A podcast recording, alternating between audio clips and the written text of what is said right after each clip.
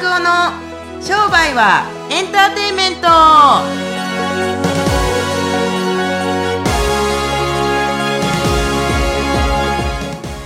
ワ e カム to 商売はエンターテインメント。ということでですね、えーはい。今日はですね、あの、シンガポールから、またですか？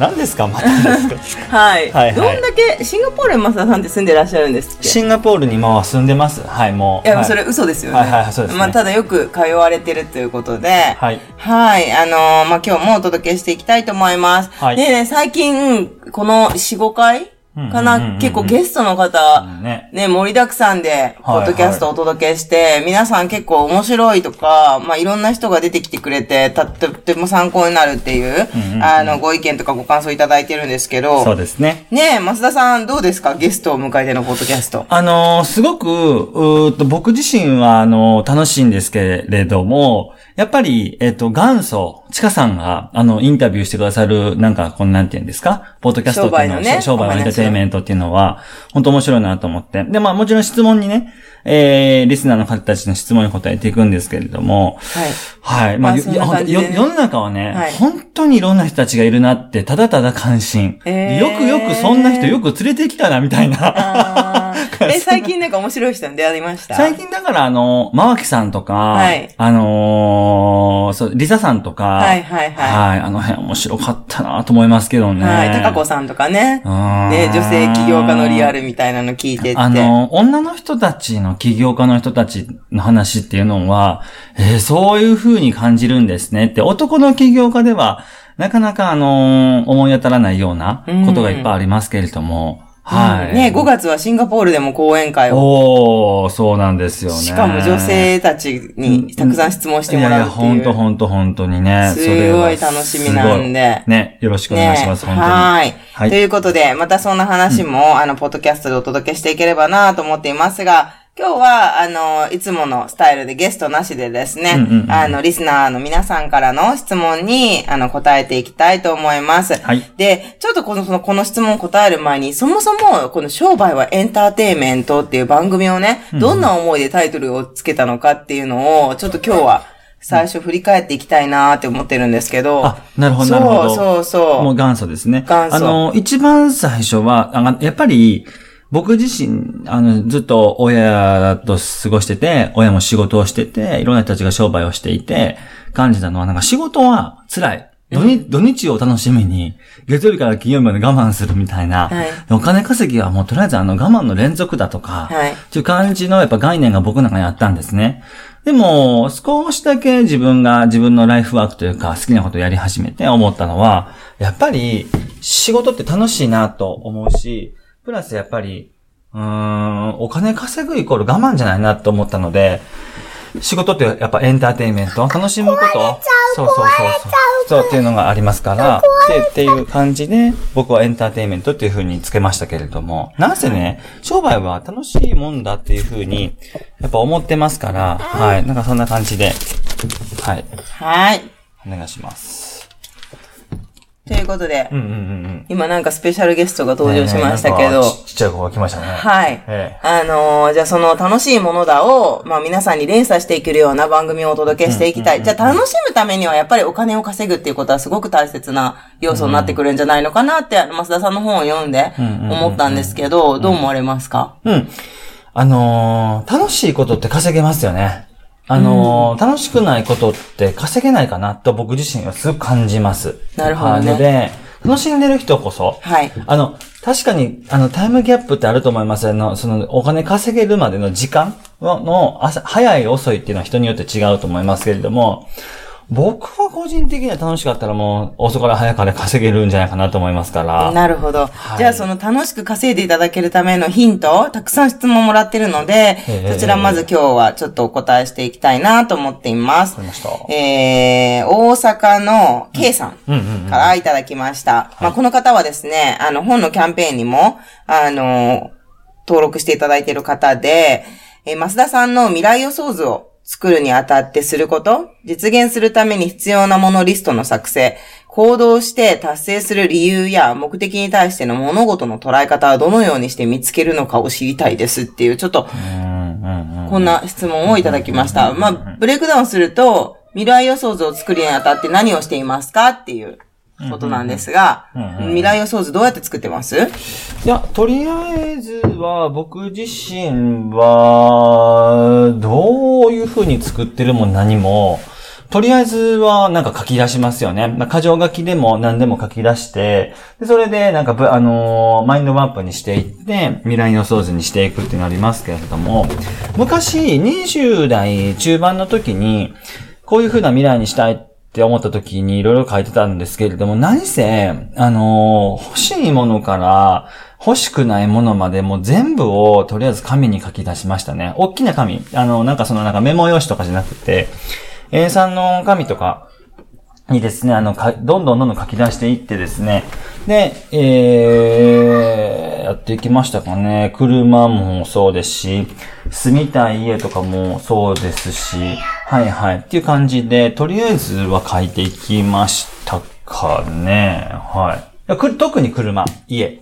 その辺のですね、えー、未来予想図というか、っていうのは絵まで書きましたし、はいはい。絵描けるんですか、マサさん？えー、それ下手くそですけど書けますよ。フェラリの458の絵とか。えー、え、それなんか100個かけとか、200個かけとかいろいろ言うじゃないですか。はあどんな感じで、数字的には具体的にどういう感じで書き出すんですか？まあ、多ければ多いほどいいと思います。僕、その時は多分2、300個書いたと思います。うん。え、私やったことあるんですけど、まあ正直ね、リスナーの方も思う方いらっしゃると思うんですが、なんか大体50個、60個超えてくると同じようなことばっかり書いちゃあ、ったそうですね。りとか。最後、靴下とかなりますよね。最後僕、100 200個目ぐらいに多分な、靴下片っぽなかったんで、はい靴下片っぽ欲しいとかっていう風になっちゃったんですよ、ね。そういう感じなんだ。はいへえ、うんで、実際にそれをまず書き出した。で、よく日付を明確にしろとかいろいろ書いてあるじゃないですか。それに関して、例えばどう、どういうふうにされてました？大体、だ例えば2000 2010年の3月31日までにとかっていうデッドラインがあったりすると、大体まあ分かりやすいですよね。やし、数だったりとか、えーっと、期限だったりとか、えー、誰と、みたいな感じで。で、あんまりね、プロセス書かない方が僕はいいと思います。プロセスって、プロセス主義になっちゃう。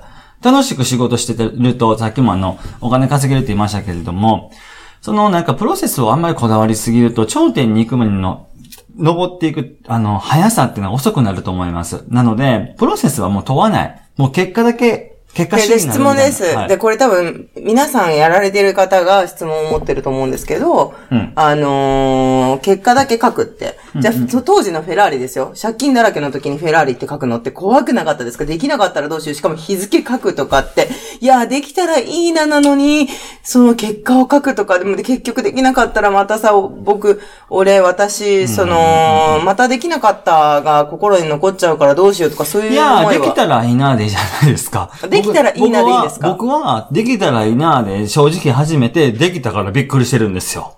できたらみんな決断って言って、やるとかっつって、やるまで決断するとかって、できひんかったら死ぬぐらいの決断するってかって言いますけれども、僕はそれは、それは嘘やと思います。はっきり言って、決断は大事だと思いますけれども、逆に力みすぎて手に入らへんことも多くなかった、多くなかったですか？って聞きたいです、リスナーの方に。方になるほど。なので、ちょっと怖い。じゃあ、できたらいいなのまんまずーっと本当に言ってたとしたら、うんうん。本当に手に入るんですかね？あの、手に入らないですよ、もちろん。あやっぱりそうなんですか？でも、どっかで決断ができると思います。絶対やるって。もう、ここで手にどっかでなるんだそう、スイッチが入る。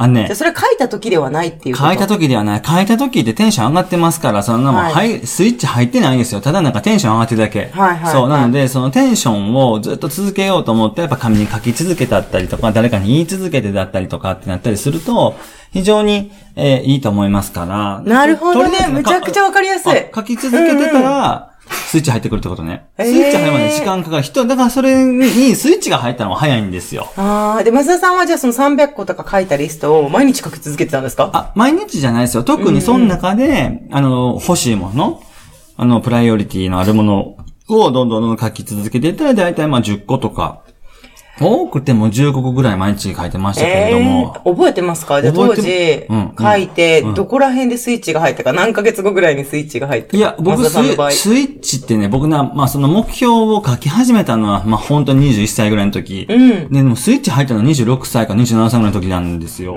いや、めちゃくちゃ遅いでしょ？普通は遅くて諦めますよね。でも僕は書き続けたんですよ。ってだけ。へえ。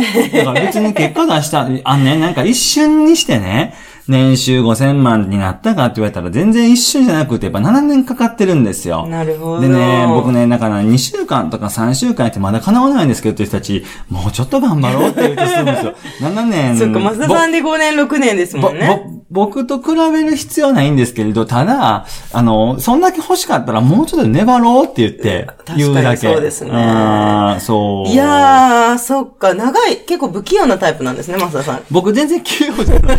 もう全然器用じゃないですよ。だから、とりあえずは、あの、諦めずに、何でもかんでも、やり続けるっていうのはあると思いますから、ぜひ、この辺を見習、見習ってもらうっていうか、まあ、諦めずに、まあ、続けると、やっぱスイッチ入ってくるってことなので、はい、ぜひ。ありがとうございます。てください。じゃあ、はい、えっと、このか、K さんのね、質問、た、確かに、未来予想図作り当たってすることを実現するために必要ものリストの作成のところまで今お答えいただいたんですけど、じゃあ、この次の、その中にあった質問の中で、行動して達成する理由、目的に対しての物事の捉え方。をどうしたらいいかっていう質問に関しては、どうでしょう？明確な理由があればあるほどいいよね。はっきり言って。明確な理由があればあるほど、諦めずに済むし、うん、基本的には、例えばまあ諦めない理由をちゃんとすることによって、もう逃げれなくする。しかもそれをなんか誰かに言う。コミットメントするということによって、自分だけに留めておかない。はい、最も自分にが、あの、協力してほしい人だったりとか、知ってほしくない人だったりとかっていうのを、基本的には、あ僕自身は、えー、っと、人に言うってことはとても大事だと思いますから、はい。ぜひこれは人に言ってほしいなと思いますね。はい、例えば具体的に言うと、増田さんはどんな人に言うんですか？例えば僕お母さんに言いましたし、お父さんに言いましたし、おばあちゃんに言いましたし、お兄ちゃんに行った時はほんまにブチ切れされましたけれども、はい、まあできるわけないけど、まあみたいな営業できへん人間が、人と喋ん、喋れへんくってアメリカから帰ってきてんのに、なんでお前そんなもん営業とかできるっていう風に言うねんみたいな感じで、お前なんか営業でできできるわけないか、お前みたいな春日みたいな感じで言われたから、はい。できるだけそういう時どうしました？もう、だったら俺やっぱりできないなっていう気持ちに。いやそうはならなかったですね。まあ、意地でもやってやろうと思いましたよね。意地でもやってやろうという末に7年間の貧乏生活で家族の皆さんに大迷惑をかけて、えー、自分だけいい思いしましたから、はい。自分だけいい思いした僕自分だけいい思いしてません？フェラーリとか買って。いやー、でもそれが本当にいいの焼肉食べて、ね。え？いやいやいや、それをまた家族に還元しようって。ねえねえ、まあなんかこんな感じで、うん、でもとりあえず、あの、めげなかったですよ。人に言ってましたから。なるほどね。成功の原理原則の成功法則がどんなもんかは僕はその時全然わかんなかったですけれども、はい、何せ諦めない。人に言う。って形で。で、それは。達成する理由をどうやって見つけるかっていう質問に対しては、人に言うことでだんだん自分の中で理由を見つけていくっていう。じゃあね、もうこれ逆のことを言うとね、じゃあ理由をね、見つけるための、た、旅に出るなってことなんですよ。僕ね、それをね、出る旅にしか、なんていうのかな、目的をね、はっきりするのはいいことですけど、僕たちは目的をはっきりすることを目的にしちゃダメなんですよ。僕たちは目標達成することを目的にしなくちゃいけないんで、はい、だから目的っていうのはどういうことかって言ったら、結局昔の自分がトラウマだったりとか、僕なんかはものすごいやっぱりお金なかったですから、なんせお金持ったらどんな気持ちになるんだろうっていうことを味わいたかっただけなんですよ。ただそれだけ。あとはなんかフェラーリ乗って、なんか馬鹿にしてきた人たちを見返したいと思ったんですけども、なんか、フェラーリ乗った時には誰も見返す人たちもういなくなっちゃったというか、お兄ちゃんにホイールも蹴られましたから、なんかこんな感じで。そうですね。意外にね、見返すっていうよりもね、なんかね、全然褒めてもらえなかったっていう感じだったんですね。やってみたら。こんなもんかと思いましたよ。本当正直はね。はい、正直な話は。はい。わかりました。じゃあぜひですね、K さんも、まあ今回聞いて、あの、未来予想図作って、もう私たちにシェアしていただけたらとってもね。最高やん。自分の、ね、あの、これ 5W? 要するに、what, why, where, who, why ですか？とかで、うん、そういう 5W ってあるじゃないですか。はい、あれの形式で目標を作っていくって、すごいやっぱ基本形でいいと思います。何達成したいのか、どこで達成したいのか、誰と達成したいのか、とか、あとい、いつ達成したのか、で、なぜ達成したのかっていうこの5つをやっていくと、すごくいいと思いますから、ぜひやってみてほしいなと思います、ね、はい、ありがとうございます。もう今日は結構実用的な話を聞けたんじゃないかなと思います。で、ね。はい、あの、このポッドキャストでは皆さんの質問で、あの、とか、あとシェアで成り立っているので、ぜひ、あの、この商売を楽しくできるためにヒントになるなっていう方は、あの、ぜひ大切な人に伝えていただいたりとかしていただいて、また皆さんの質問もこちらでお待ちしてますので、ぜひご連絡ください。はい、ありがとうございます。はい、ということで今日も聞いていただきありがとうございました。次回お会いしましょう。さよな。ら。